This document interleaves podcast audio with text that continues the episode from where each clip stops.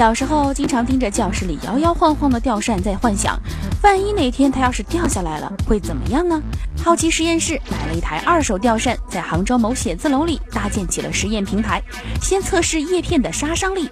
我们将一根黄瓜绑在杆子上，吊扇很轻易就削断了黄瓜，即使是三根绑在一起，也很轻易的就削断了。再用一根鸡爪来模拟小孩子的手。虽然鸡爪的表面看不出什么变化，但是鸡爪里面的骨头已经是粉碎了。